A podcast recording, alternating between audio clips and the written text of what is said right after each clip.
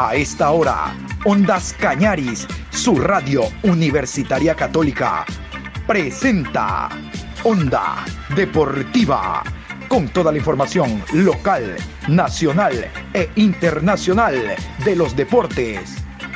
Comenzamos. La Copa América lo confirmó.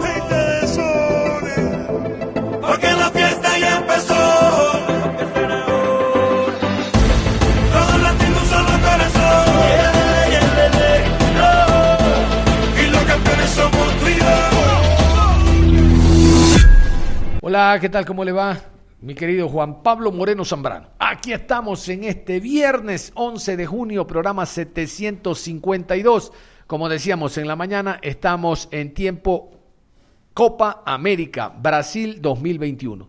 Le cuento que ya las distintas selecciones de América eh, están arribando a suelo brasileño. Vamos a tener ya mismo una nota con dos colegas hablando de las opciones del equipo ecuatoriano en Brasil y en general un recorrido, un repaso de lo que será esta Copa América. A ver, el día de ayer, jueves en la mañana, arribó ya a suelo brasileño la selección boliviana, la primera en llegar.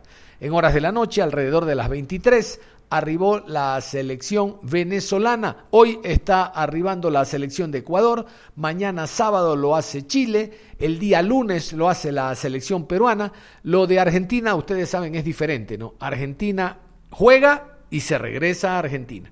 Llega a Brasil, juega y se regresa a Argentina. Así aceptaron los eh, miembros del comité organizador de Copa América. Argentina no corre riesgo, ellos llegan, juegan el partido y por ahí mismo. No sé si pasarán por el camerino bañándose, pero los tipos regresan enseguida. No quieren sorpresa, no quieren nada de quedarse en Brasil. Eso es lo que les puedo contar de la Copa América. Me dicen que ya estamos listos. Bueno, vamos a ingresar con la siguiente entrevista. Muy bien, iniciando la programación hemos escuchado los itinerarios de las distintas selecciones para lo que será la Copa América y como habíamos prometido en la mañana, hoy vamos a conversar de eh, las opiniones, punto de vista en torno a las posibilidades que le vemos al equipo ecuatoriano. Hemos invitado como siempre a nuestros grandes amigos y que nos colaboran con opiniones, puntos de vista e información. El caso de eh, Josué Lapierre. Josué, ¿cómo le va? Buenas tardes. ¿Cómo le va, mi estimado John? Muy buenas tardes. Buenas tardes también al compañero Christopher. Un saludo a todos los oyentes de Radio Ondas Cañaris y bueno, o a opinar, dar nuestros puntos de vista con respecto a la nómina de convocados que dio a conocer la federación. Sí, señor. Christopher, ¿qué tal? ¿Cómo le va? Qué gusto saludarlo, Christopher Jiménez. Un gusto, John y mi compañero José Lapierre. Feliz de volver a estar aquí en Onda Cañaris. ¿Y qué tal si empezamos con la nómina de convocados? Por supuesto, adelante, sería bueno. Tenemos como convocado a Alexander Domínguez de Vélez Arfield, Pedro Ortiz de Clubes Pro Emelec, Hernán Galín de la Universidad Católica, Ángelo Preciado del Gen de Bélgica, Mario Pineida de Barcelona Sporting Club, Robert Arboleda de Sao Paulo, Brasil, Félix Torre de Santos Lagunas de México, Luis León de Barcelona, Piero Incapié de Talleres de Córdoba, Argentina, Javier Arriaga, del Seattle Sounders de Estados Unidos, Pervis Estupiñán de Villarreal, de España, Diego, Diego Palacios de Los Ángeles, de los Estados Unidos, Jason Méndez, Orlando City, Dison Arroyo, Clubes por MLE, Moisés Queseo, Britain and Home Albion, Inglaterra, Cristian Novoa, del PFC Sochi de Rusia, Alan Franco, Atlético Minerio Brasil, Gonzalo Plata, Sporting de Lisboa, Portugal. Ángel Mena, León de México. Damián Díaz, Barcelona. Ayrton Preciado, Santos Laguna. José Carabalí, Universidad Católica. Fidel Martínez, Tijuana de México. Michael Estrada, Toluca de México. Jordi Caseo, CSK Sofía, de Bélgica. Leonardo Campana, Famalicao de Portugal. Enne Valencia, Fenerbahce de Turquía y José Andrés Hurtado de Independiente de Valle. Perfecto, ahí está la nómina, mi querido Josué. No sé cuál es a priori la opinión que usted tiene en torno a la misma.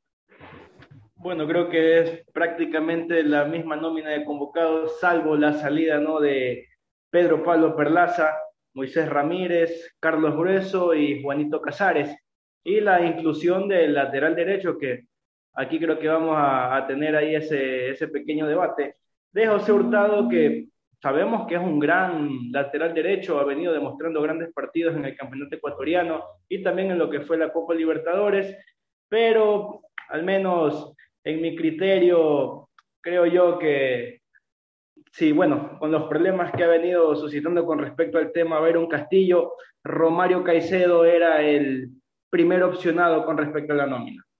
Sí, señor, estamos de acuerdo. Históricamente la Copa América ha sido un torneo de selecciones donde grandes estrellas se han terminado de consolidar. José Hurtado tiene un futuro premisorio, 19 años, pero para eso están los partidos amistosos. Eh, vamos a coincidir inicialmente con usted, Josué, de que era espacio para Romario Caicedo, que ha demostrado a nivel de Liga Pro, a nivel de Copa Sudamericana con el MLE y en otros torneos, tener una experiencia necesaria para este torneo y básicamente para esa posición. No sé cuál es la opinión de Cristo. Correcto, yo también esperaba la, en la convocatoria de Romario Caicedo y también lo de Varios Castillo, aunque esto fue tratado un día antes de, de su anuncio a la selección y fue tratado como, un poquito de polémica que no estaba enterado Gustavo Alfaro. Ya veremos las siguientes convocatorias si ya por fin lo, se inicia la convocatoria con él, ya que el lateral derecho está haciendo una posición que deja mucho que decir en Ecuador. A pesar que da buenas participaciones Ángelo Preciado, pero vimos a Pablo Perlaza en el partido contra Perú, que dejó mucho que decir en su perfil futbolístico. Claro que sí, yo soy, aunque el tema de Byron Castillo no entra mucho en discusión porque él no formaba parte de la lista de los 60, quizá para septiembre cuando se juegue la eliminatoria, pero por ahora no entraba en el escogimiento del técnico, ¿no? La verdad que sí, este, bueno, eh, lamentablemente para el jugador, aunque en estos últimos días, no creo que todos hemos visto con respecto a la, a la documentación que brindó el registro civil, ¿no? Al no presentar efecto, eh, prácticamente ya Verón Castillo, sin duda, es jugador ecuatoriano, no presentaron ninguna contraparte. Tal como usted dice, lamentablemente por todos estos problemas, eh, Gustavo Alfaro no eh, lo incluyó en la nómina de los 60 jugadores, por ende no podía entrar en esta Copa América. Esperemos que para las fechas de septiembre y posterior esté convocado, porque tal como dice mi compañero Christopher, lateral derecho, tenemos a Ángelo Preciado, esperemos que suba el nivel por los partidos que ya pudimos observar. Sin embargo, el recambio, está José Hurtado, tal como usted dice, 19 años, no tiene experiencia en la selección, esperemos que le vaya bien en esta Copa América, pero vuelvo y repito, creo que Romario Caicedo era la primera opción, ya que a quien se debía convocar, y bueno, ya estaremos hablando con respecto también a las otras posiciones, jugadores que quizás quisiéramos ver, jugadores que no, al menos en nuestro, en nuestro criterio, no queríamos que continúen, ¿no? Por lo que hablábamos con el ritmo de juego y regularidad, pero bueno, ya eso iremos hablando en los siguientes minutos. Sí, señor. Siguiendo con el tema del lateral derecho, no sé si Christopher o yo sé, han visto jugar a José Hurtado. José Hurtado juega en un Independiente de Valle que tiene línea de tres, con Junque, el Andazur y Pacho. No es lo mismo ser lateral, esto hay que remarcar, ser lateral en línea de tres que ser lateral en línea de cuatro. Eh, Alfaro juega con línea de cuatro. Entonces, esa prodigación por derecha, esa salida permanente que tiene con Independiente del Valle es en línea de tres. No sé si lo han visto jugando en esa posición Independiente del Valle y cuánto pudiera dar ahora en línea de cuatro como lateral, Christopher. Bueno, para, para mi gusto personal creo que puede dar mucha, mucha velocidad en el juego de, Ecuador, sobre todo por los volantes, que los volantes tienen una poca recuperación de lo que viene siendo defensa. En el partido contra Perú, Moisés Calcedo y Méndez sobre todo tuvieron oportunidades de pase, pero no se podía porque estaban siendo inutilizados por la defensa de Perú y no ayudaba mucho que Michael Estrada y Jordi Caicedo estén posicionados en el área sin dejar líneas de pase directa. Entonces yo creo que la implementación de José Andrés Hurtado, además de ganar experiencia con la selección, puede dar muchos aportes por, por en cuanto a bandas si se logra desarrollar. Veremos cuál es la visión de Gustavo Alfaro con esta implementación del jugador. Todavía tenemos cuatro partidos por jugar, así que vamos a ver cómo le va. Claro, este, yo soy Christopher, dice, eh, con mucha razón, vamos a ver, puede ser, pero reitero, a la selección de Copa América se llevan realidades. ¿Usted lo ha visto a, Hurtado jugando en Independiente del Valle? Creo que sí, estimado John. Este, creo que todos concordamos en que es un jugador con mucha proyección en el futuro, un gran, gran lateral derecho. Sin embargo, tal como usted dice, Independiente al jugar con, al jugar con línea de tres, se convierte en un carrilero, ya que sube, baja. Así es.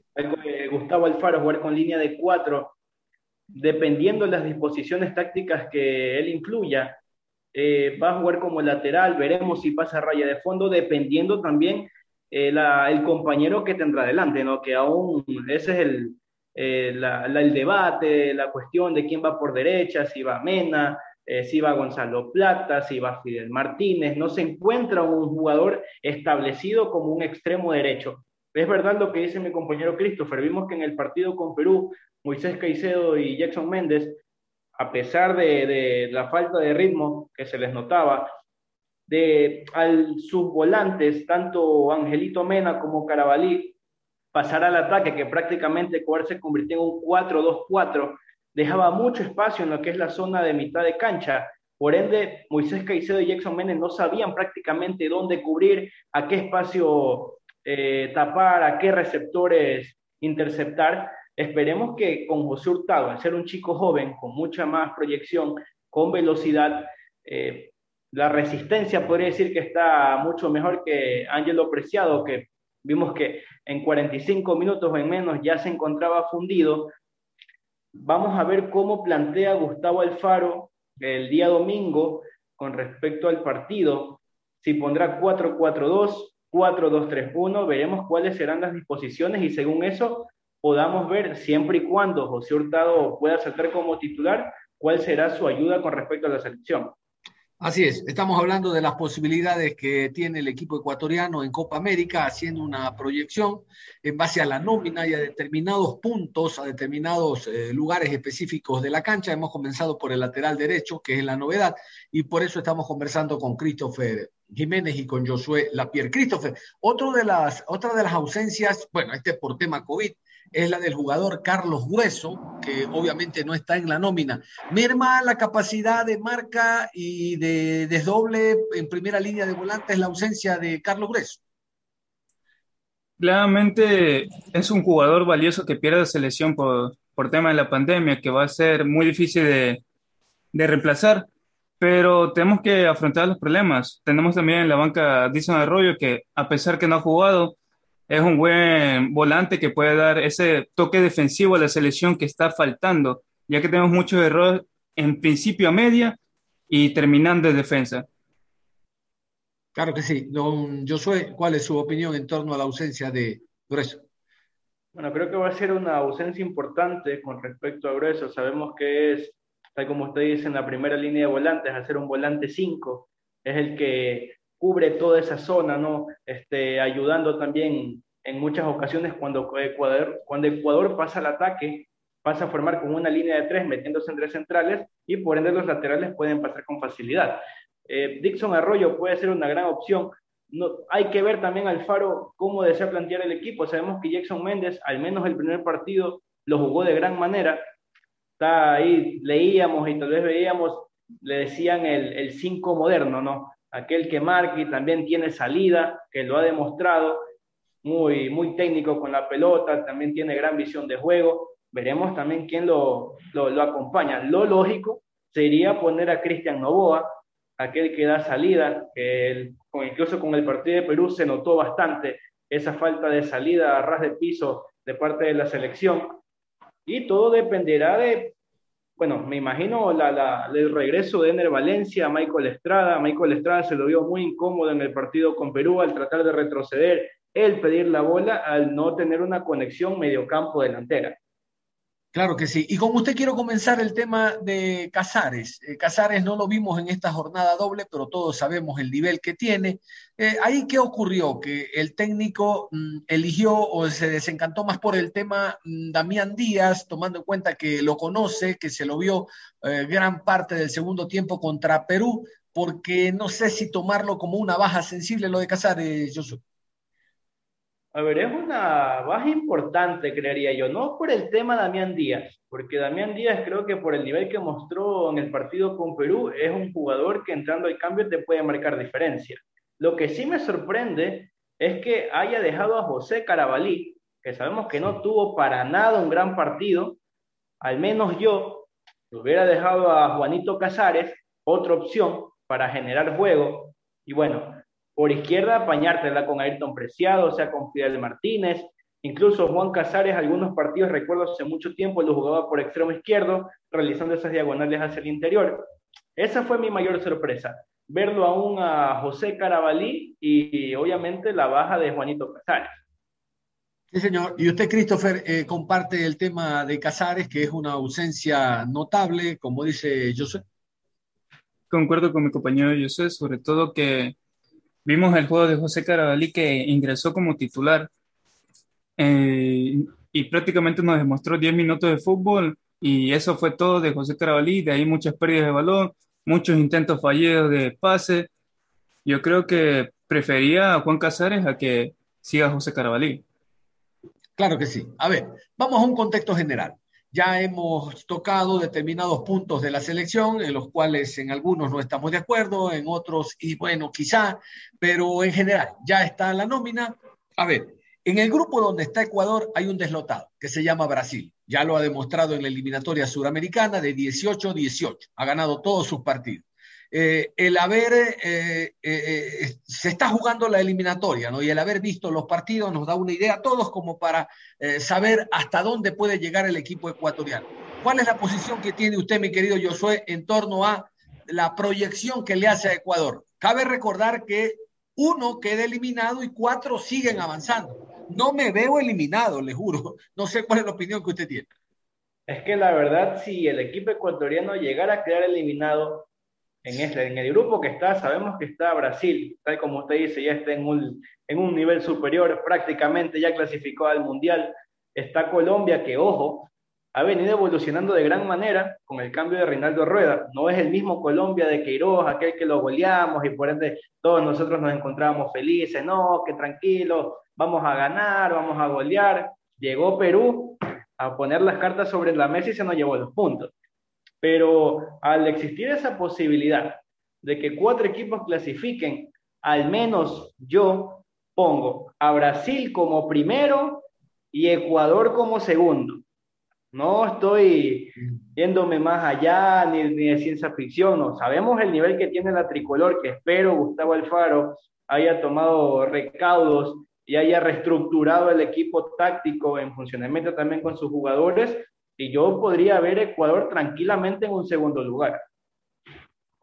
Bueno, en ese sentido yo soy más flexible, cada quien tiene su punto de vista, lo veo entre los cuatro, no tan segundo, pero ¿cuál sería según usted el eliminado, el que queda fuera, Venezuela?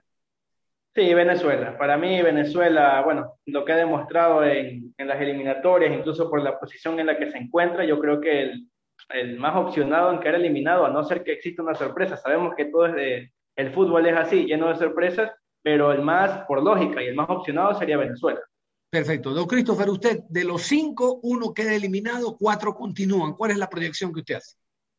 Correcto, así mismo Brasil como primero, Ecuador entre luchando en segundo y tercer puesto y claramente Perú clasificando. Venezuela es uno de los posibles eliminados peleándose con Perú, aunque Perú ya nos demostró que con un buen planteamiento puede desarrollar los partidos muy bien.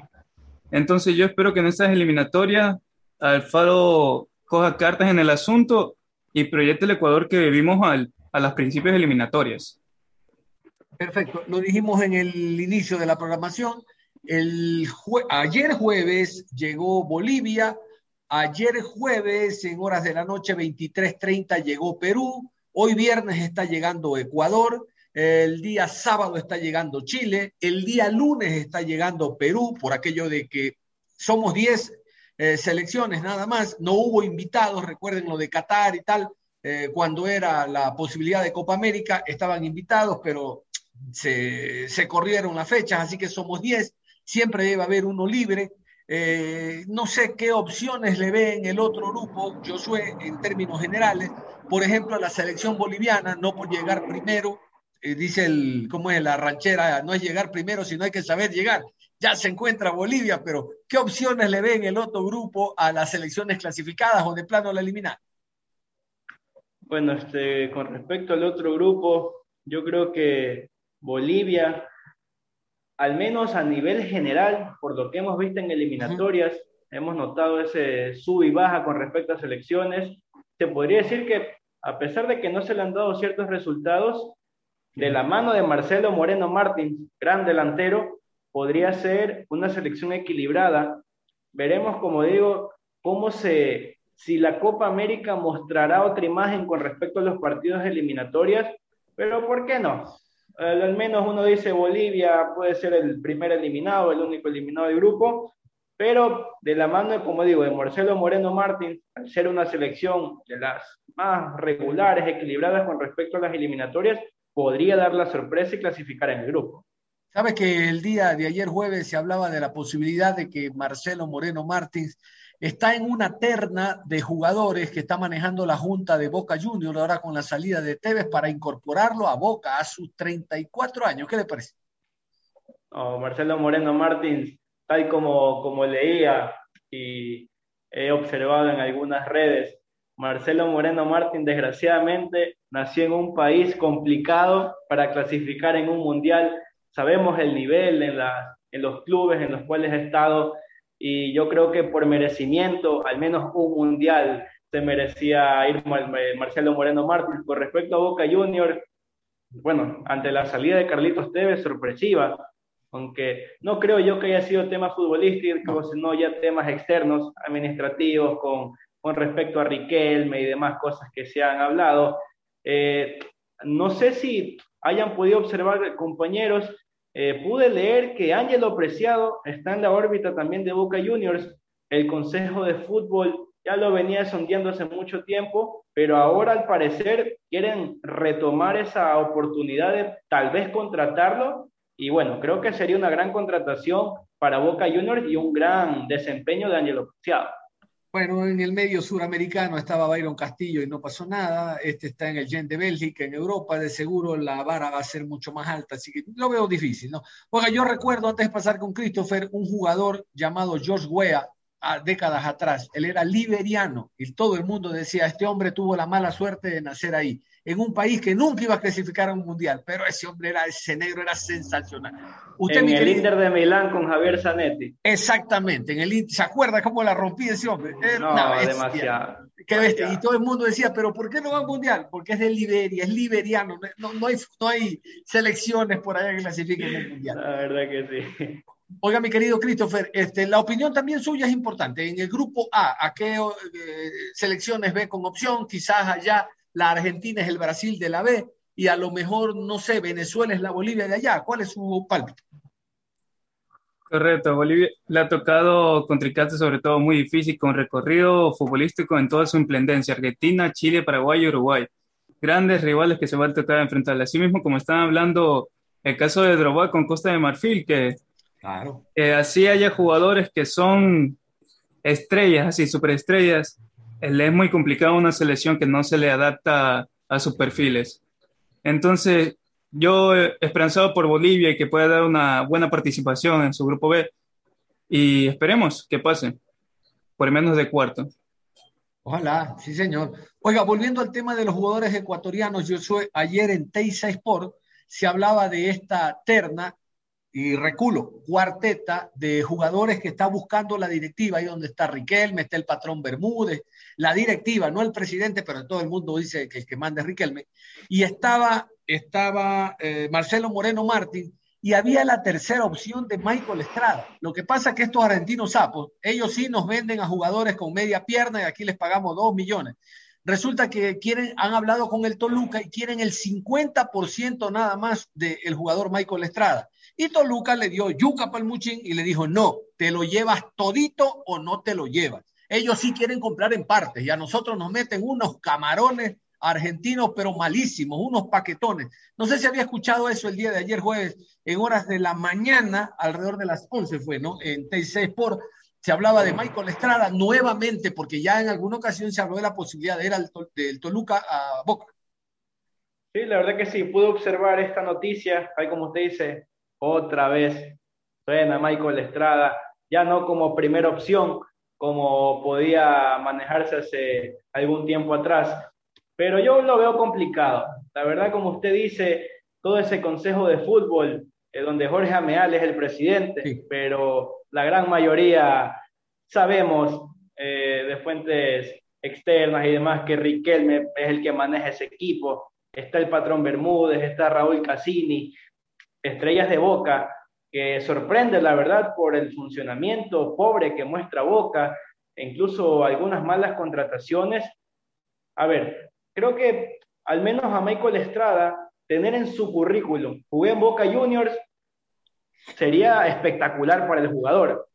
El tema economía es complicado por lo que es el, el, cambio de moneda, ¿no? Argentina, en México, sabemos, la economía mexicana está, es superlativa. Así que yo creo que es complicado la contratación de Michael Estrada por el tema económico. El nivel, al menos creo yo, eh, bajaría con respecto a la exigencia y a la, las competiciones de la Liga Argentina. Así que yo la verdad lo veo muy, muy complicado esa contratación. Yo también, no sé cuál es la opinión que tiene usted, Christopher. Además, ustedes que todos seguimos el ámbito futbolístico, los reporteros antes Fox, ahora ESPN, no tienen micrófonos, sino lanzas. Y cuando va un equipo ecuatoriano, boliviano o peruano y antes de saltar al campo hay la posibilidad de entrevistarlos eh, con estas lanzas llamadas micrófonos, le dicen, ¿y cómo te sientes de jugar en la bombonera? ¿Te crees capacitado? Si es un estadio de fútbol normal, Sonso. Lo que pasa es que tú lo haces grande porque y nos quieres meter miedo de esa manera. Así como en mi tiempo, cuando yo era reportero, a las delegaciones visitantes les decíamos, cuidado, son 2.800 metros para meterle el culillo a los argentinos, uruguayos, brasileños. No sé qué posibilidades le ve Christopher usted en el hipotético caso de que Michael Estrada vaya al fútbol eh, argentino?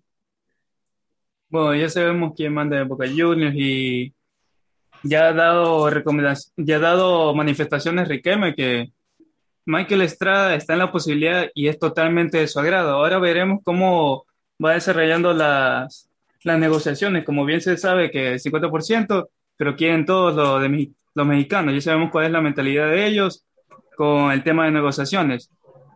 Sinceramente, espero que sea mejor resultado y que por lo menos lo veamos jugar a Michael Estrada, ya que por lo general los ecuatorianos cuando van a Argentina o juegan o se quedan en banca. Así que veremos cuáles son las posibilidades que tiene y, y con qué negociaciones, con qué pautas, mejor dicho, se arranca este contrato, este posible contrato, mejor dicho.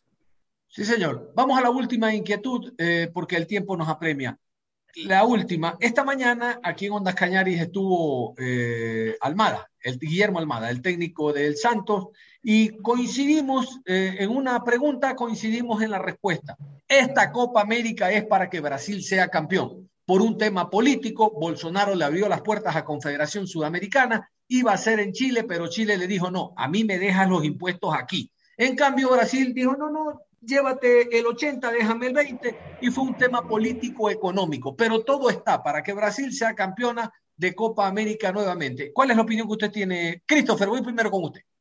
50-50, mi opinión, sinceramente me parece, este, tengo una postura ecléctica sobre esto, pero la realidad es, y, eh, la realidad es la realidad. Brasil y la verdad es que va a ser un reto para todos los países vecinos esta competición de la Copa América 2021.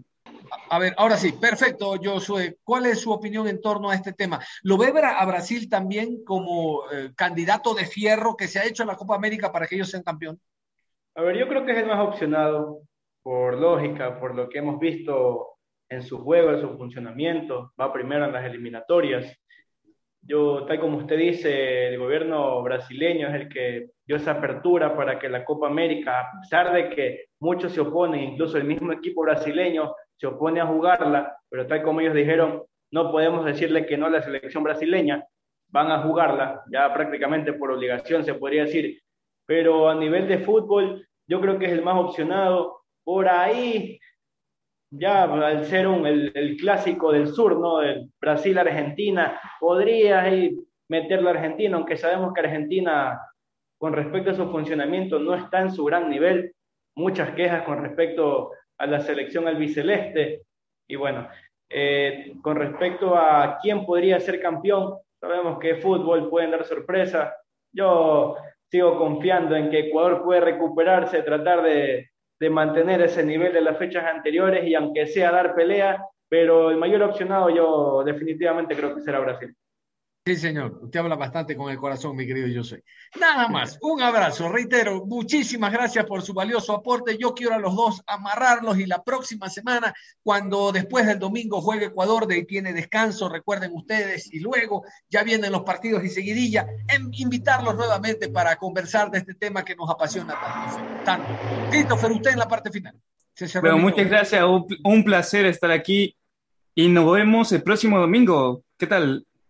Bueno, sí, sí, claro que sí. La próxima semana vamos a hablar de seguro de lo que ha hecho Ecuador el día domingo ante Colombia. Y usted, mi querido, yo soy. Bueno, antes que todo, muchísimas gracias. Un placer compartir con ustedes, compañeros. Y bueno, totalmente aceptada la invitación. Esperemos cómo será el desarrollo del partido, que se salga con un resultado favorable del elenco ecuatoriano. Y bueno, un saludo a todos los oyentes de Radio Ondas Cañaris gracias por la invitación. Nada más cerramos la información deportiva a esta hora de la tarde, invitándolos a que continúen en sintonía de Ondas Cañaris.